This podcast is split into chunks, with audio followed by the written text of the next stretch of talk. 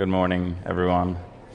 In, uh, in Sweden, where I'm from, we have a saying that when, when the cat is gone, the mice are dancing on, their ta- on, on the table. And I, I guess that's a little bit of a description of this morning with uh, both Pastor Gary and Pastor Travis gone. But I will be bringing this word to you this morning. Um, my name is David Lundeen. I'm a member here at Trinity.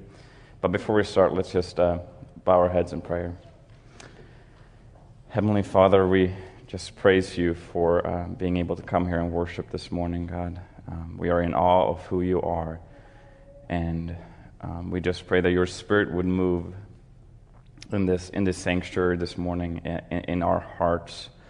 Father, that we would see your word for us and that we would comprehend it and that we would take it to our hearts, God. And um, we just pray for this morning and we give you all the glory. In Jesus' name, amen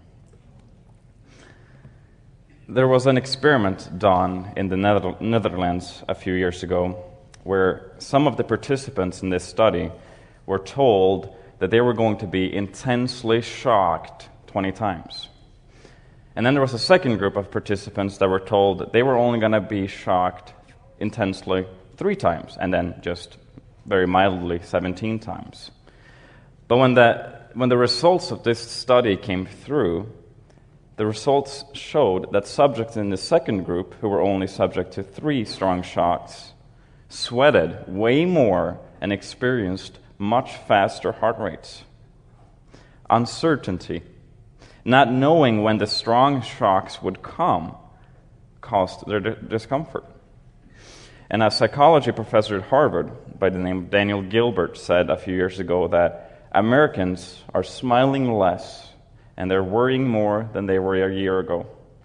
Happiness is down, sadness is up, we're getting less sleep, and we're smoking more cigarettes, and depression is on the rise. The problem he noted was not financial or anything like that, but uncertainty. People just don't know what's going to happen in their lives. Will I have a job next week? Do I have a future? So, in a sense, this nation and, and millions of people suffer from a, a case of insufficient certainty. And this is a real issue, it's a real struggle. We worry daily, perhaps even hourly some days. Uncertainty is scary. But as Christians, as followers of Jesus Christ, we really don't have to live like this, right? We don't suffer from insufficient certainty. We might not know what's going to happen to our family today or right here and right now, but followers of Jesus can and should live with a supreme certainty of what is ahead of them. The title of the series that we have been in as a church the last few weeks is All Things Are Possible with God. Well, this morning we're going to see that with God, it is possible for us to live with supreme certainty as opposed to with insufficient certainty. And our text this morning is actually a prayer from the Apostle Paul to the Ephesian church.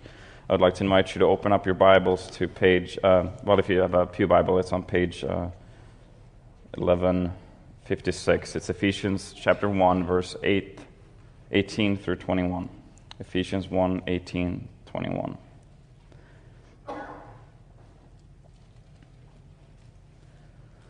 I pray also that the eyes of your heart may be enlightened, in order that you may know the hope to which He has called you, the riches of His glorious inheritance in the saints, and His, his incomparably great power for us who believe. That power is like the working of His mighty strength, which He exerted in Christ when He raised Him from the dead and seated Him at His right hand in the heavenly realms far above all rule and authority, power and dominion, and every title that can be given, not only in the present age, but also in the one to come. So let's begin right there in verse 18. Paul says, I pray that the eyes of your heart may be enlightened. And what Paul is saying here is crucial, and, and the rest hinges on it, in a sense.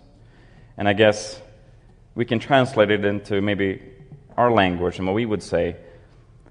Paul is saying, I pray that you may see with the entirety of your being that which is right in front of your eyes.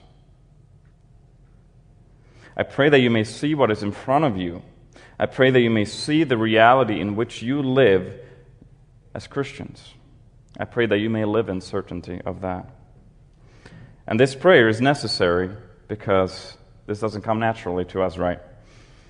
The thing is that we are so blinded by sin that we cannot see the things of God without the Holy Spirit illuminating them for us. That's what Paul is saying. Now, there are those who have become blind or lost some of their sight, and they can no longer see light like they've seen it before. And it's not that they've lost an eye, that the eye is still there, but it might be that there's something wrong with their lens. And it's not that the lens is gone, the lens is still there, but a film has developed over it. We call this a cataract. The eye is there, the lens is there, but the eye has become darkened because a veil or a cloud has come over it, and the eye cannot see the light that's, that is coming in from the outside.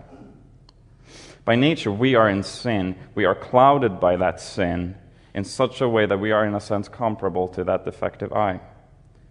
What this person needs is not a new eye, but that the veil, the cloud that has developed in the lens, is removed.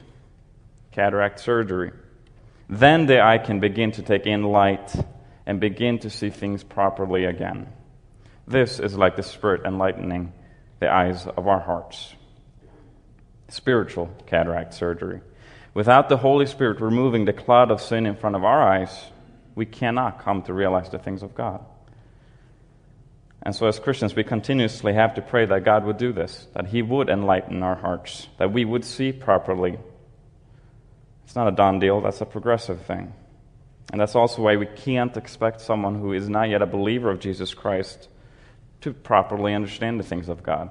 Because spiritual knowledge is not like the kind of knowledge that you can go look up in an encyclopedia and, and, and, and study and memorize for an A on an exam.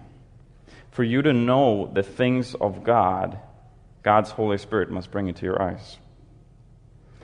So then, this morning, we're going to look at three things that Paul wanted the Ephesian Christians to come back to, to see with their hearts and realize so that they could live their lives in supreme certainty. We shall ultimately see that Christians that we have supreme certainty through Christ, who has secured our future. Let's look at the second part of verse 18. I pray that the eyes of your heart may be enlightened, in order that you may know the hope to which He has called you. If you're a Christian, God has called you into hope. And now, God's act of calling us looks a little bit different for each one of us but the hope to which he calls us to does not look different. It's not that you hope for this and therefore you get that, or you really hope for this and you get that. That would be to try and simplify God into some form of a cosmic genie, and, and, and God's not a cosmic genie, right? He is the I am, the creator of the entire universe. He knows the number, number, of, number of hair on your heads, even right after you get a haircut. He has designed the entirely unique DNA that is within you. He has put every star in its place, and He calls you into hope. But what kind of hope is this? It's not like one of those political rallies where, where everybody puts their hope on a t shirt or a sign and, and they're hoping for a certain change, right? Politicians and candidates, they call people into hope for change. That with them, everything is going to be okay. That with them, everything that is bad about a nation is going to go away. And now, that, as we know from experience, candidates will either win or lose. If they lose, we go off and we put our hope somewhere else, in someone else. If they, if they win, we all sooner or later get bogged down in the inevitable shortcomings of humans. And political policies come and go. God's hope is not like that. We don't put on t shirts, rally with signs, and hope for the best. You have a supreme certainty of your hope. You don't have to settle wishing for the best. God calls us to hope. Now, the Bible teaches us about two different callings. There's the call that goes out to everyone on earth, come and believe on the Lord Jesus Christ. But obviously, not everybody answers that call, right? We have people in our lives, people in our community, people all around the world who do not live under the lordship of Jesus Christ. That's why we send missionaries, right? And that's what, why it's important for us to disciple and evangelize, because, because we have a part and a role in sounding forth the gospel, letting everybody know that Jesus is the Son of God, and invite them to come and believe on Him and live under His lordship. But not everybody do. The second call that we see in the Bible is what um, theologians call the effectual call. And all that that means is that the first call has been effective. Paul is writing his letter to a church, to the Ephesian church. He's not talking about the general first call. He's talking about God's specific calling to the people in that church, to himself. That you may know what is the hope to which he has called you, Paul said. God called the Ephesian Christians to a relationship with himself.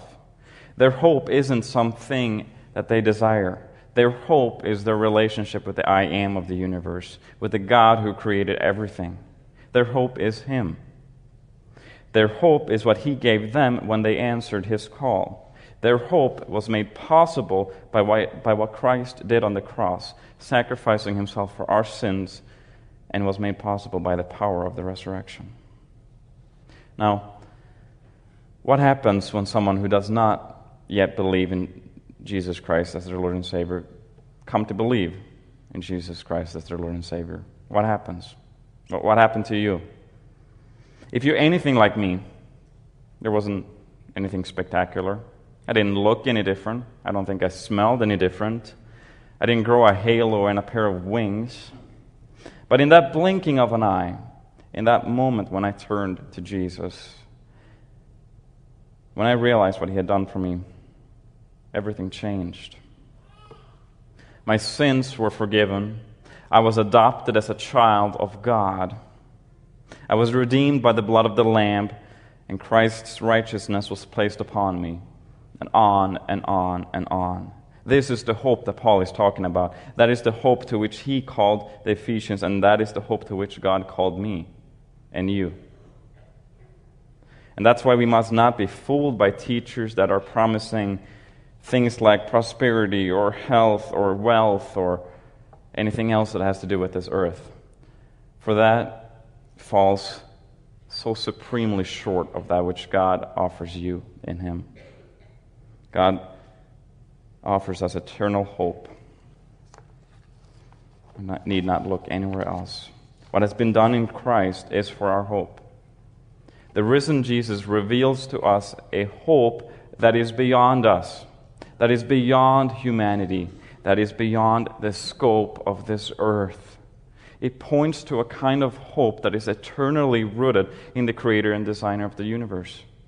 Nothing can shake that hope. There is no wind, no, any puffs or ice storms or anything that can overturn that hope. Just listen to Jesus in the Gospel of John. My Father's house has many rooms. If that were not so, would I have told you that I am going there to prepare a place for you? We can't even begin to fathom the glory of this. But the little that we can realize, there won't be a mortgage. There won't be any taxes to pay. There won't be anything that has to be fixed.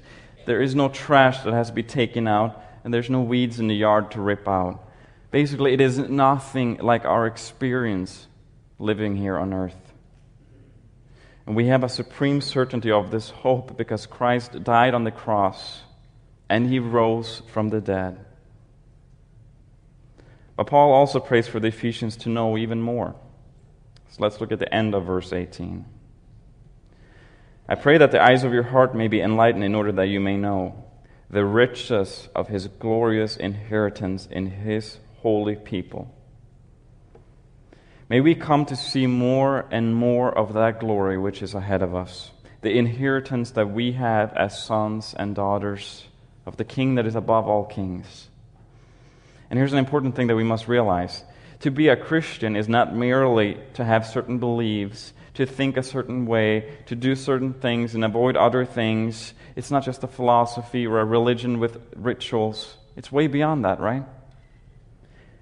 To be a Christian is to live in relationship with the living God, and it's to live life here on earth in the reality of God's promises. So that means while we're here and while we go on about our lives, working our jobs, going to school, cooking dinners for our families, cleaning up their messes, doing dishes, taking the car for an oil change, all that. While doing all that, may we see something if only but a glimpse of that glorious estate to which we are going. And that's Paul's prayer. Know your hope, know your inheritance, know where you're going. Don't live a life of insufficient certainty, for you have a supreme certainty of where you're going. And so we live then in the reality that, that there is more than this world. We don't have a YOLO mentality, right? The mentality of our world that says we only live once and therefore we should do whatever we desire before the time runs out. Our hope isn't anchored to the things of this world. It's not dependent upon the political climate. It's not dependent upon the stock market, our careers, our relationships, our health. It really isn't. We see people all around us, in our community, in our nation, in our world, that live like this world is all that there is. And those lives are, in a sense, lived contingent upon circumstances, right? If things are good, if the right candidate is chosen for presidency, if the bank account has a big enough of a buffer in it, if only the family is healthy.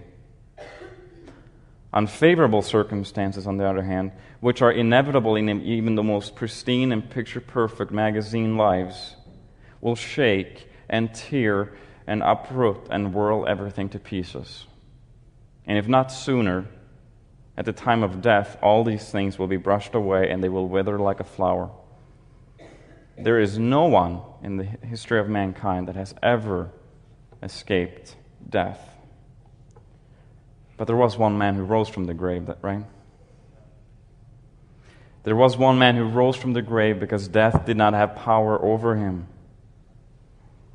And we don't live like this world is all that there is. We live proclaiming, like the psalmist does in Psalm 27 The Lord is my light and salvation. Whom shall I fear? The Lord is the stronghold of my life. Of whom shall I be afraid? We live in a world of uncertainty and fear. There is no doubt about it. We have suicide bombers lurking throughout most of the world. We had just started getting over the shock of the attacks in Paris when the, when the bombs exploded in the, in the Brussels airport. And then just a few days later, this, this very last week, more than 70 people, of which 29 children, Christians, Muslims, were killed by a bomb in an amusement park in Lahore, Pakistan. We all have loved ones that one day they seem totally fine, and the next day they're diagnosed with an incurable illness. Maybe they're even given a few months to live. We all worry about the in- ability of our income to support our families. And what if I lose my job? My wife has a childhood friend whose husband has been working in the oil industry for quite some time. They've enjoyed terrific pay, terrific benefits, a beautiful house, a wonderful sense of security until recently when the oil prices plummeted and while millions of Americans, myself included, smile as we're gassing up our cars because we're saving all, this money. His family is packing up their house, moving from Wyoming back to Michigan because, because he was laid off and now they have to move in with her parents. This world is uncertain. Uncertainty is real. You have stories yourself of how uncertainty is playing out in your life right now. To live in this world is to live in uncertainty. We might all be dead tomorrow. How would we know? So we must ask where is our hope? What do we hold on to? If you have accepted the Lord Jesus Christ as your Savior, you can say with the psalmist, The Lord is my light and salvation. Whom shall I fear? That means that you can live right in this life, right on earth, in the midst of this uncertainty. You can live with your eyes set on that which is ahead of you. You have the most glorious inheritance in God. God has made it possible through Christ for us to live in supreme certainty. And because of this, I think Christians can be a real difference in this world. We have the ability to work harder for good in this world right here and right now. We don't have to worry about tomorrow. We don't have to worry about where we're going. We can be the light in our community. We can love the people around us. We can sacrifice ourselves for the sake of others. We really can. Why? Because to us, this world isn't all that there is.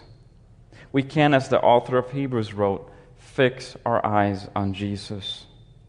This doesn't mean that all Christians do, but all Christians can. And I think we all should. But of course, we're humans. We like to say, but. But how do I do this? I don't amount to much. I don't know much. I'm still a miserable sinner. And besides that, I'm tired and busy and weak. But. But Paul defeats that kind of thinking with a truth that is so crucial to who you are and to who I am. Let's read verses 19 through 21. I pray that you may know his incomparably great power for us who believe. That power is the same as the mighty strength he exerted when he raised Christ from the dead and seated him at his right hand in the heavenly realms, far above all rule and authority, power and dominion, and every name that is invoked, not only in the present age but also in the one to come. We've established that what has been done in Christ gives us a hope that cannot be shaken and an inheritance in God that is so glorious that nothing compares to it. Paul also prays that we would know the incredible power that lives within us. Now, God raised Jesus from the dead. I, nor you, have ever seen anyone rise from their grave. Our human experience tells us that once you're dead, you're dead. But the resurrection drives the hammer to the nail one final time. God really is God. He is who He says He is. He is the I am of the universe. God raised Jesus from the dead. He showcased His supreme power and left no doubt about who He is. The power that lives within us, Paul says, is the same. It doesn't matter who you think you are who others think you are. Maybe you think too much of yourself, or maybe you think, maybe you don't think much of, of yourself at all. Maybe you feel like a big failure, like you can't succeed at anything, or maybe you feel like you're the champion of everything. Regardless, God's power is in you. It doesn't matter who you are, your hope, your inheritance, your salvation is not contingent upon you. It's not up to you to earn those things or secure those things.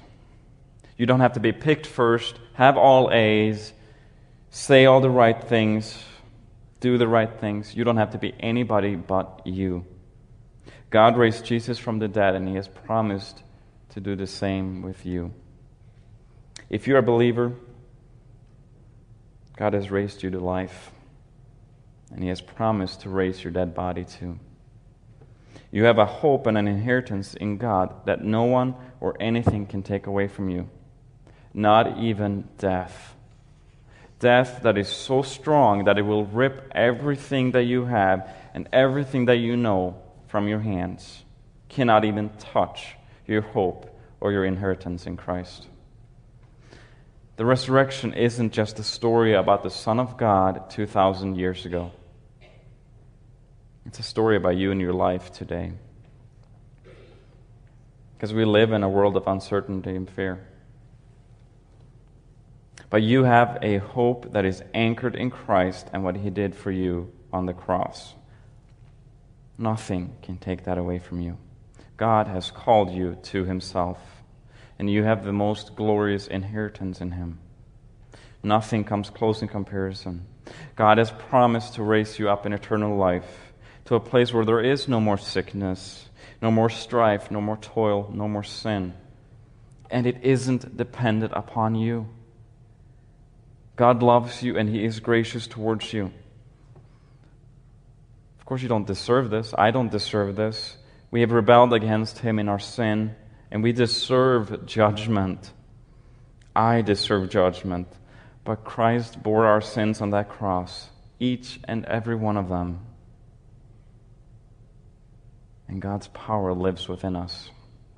Life is hard. But God is with us, and He has promised us a future that is far beyond the scope of what we can even imagine. But we need to pray for a glimpse of it.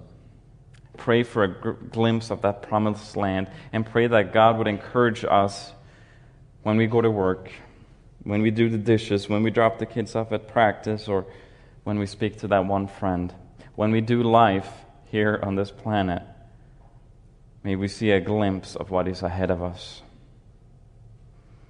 Because we can live differently. We can be a light and we can love sacrificially because we live a life that is not rooted to this earth. We can live a life that is anchored in Christ and set for eternity. And we can do that because God has empowered us. He can raise the dead and He can raise us to life in Him. Now, if you're here today but you're not a believer yet, you're not sure yet about this whole Jesus thing, I'm going to encourage you to pray one prayer, and that is that God would open the eyes of your heart. Pray that God would lift the veil off of your eyes and that you would see that He is who He says He is. Because there is nothing else on the face of this earth or in any human experience in which you can anchor your soul and rest eternally with the Creator, with the Designer of the universe, by the God who made it all. God is who He says He is. We see that in the resurrection, and we see that in the power that lives within us. We are weak, but He is strong. You will go marching into glory, Christian. Who do you fear? What do you fear? What is holding you back? Go and be a true light in this community because it needs it. Go and love that family member, that friend, that neighbor. They need it. You don't have anything to lose, but a lot of them do. And it doesn't matter who you are.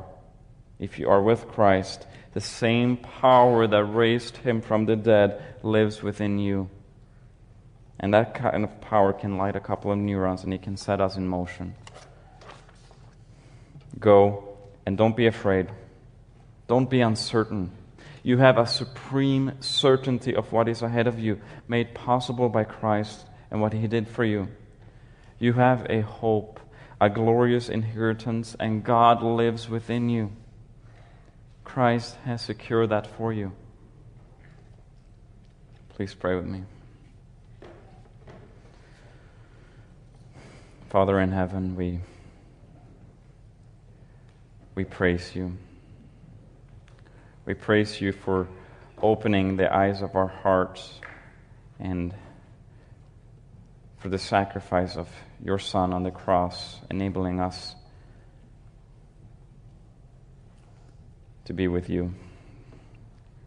We bring all the glory to you, Father, and we just pray that you would continually open the eyes of our hearts that, that your spirit would live within us and that that would that we would see a glimpse of what is ahead of us and that that would enable us to live here right now not rooted to this earth but rooted to your eternity and anchored in Christ in Jesus name amen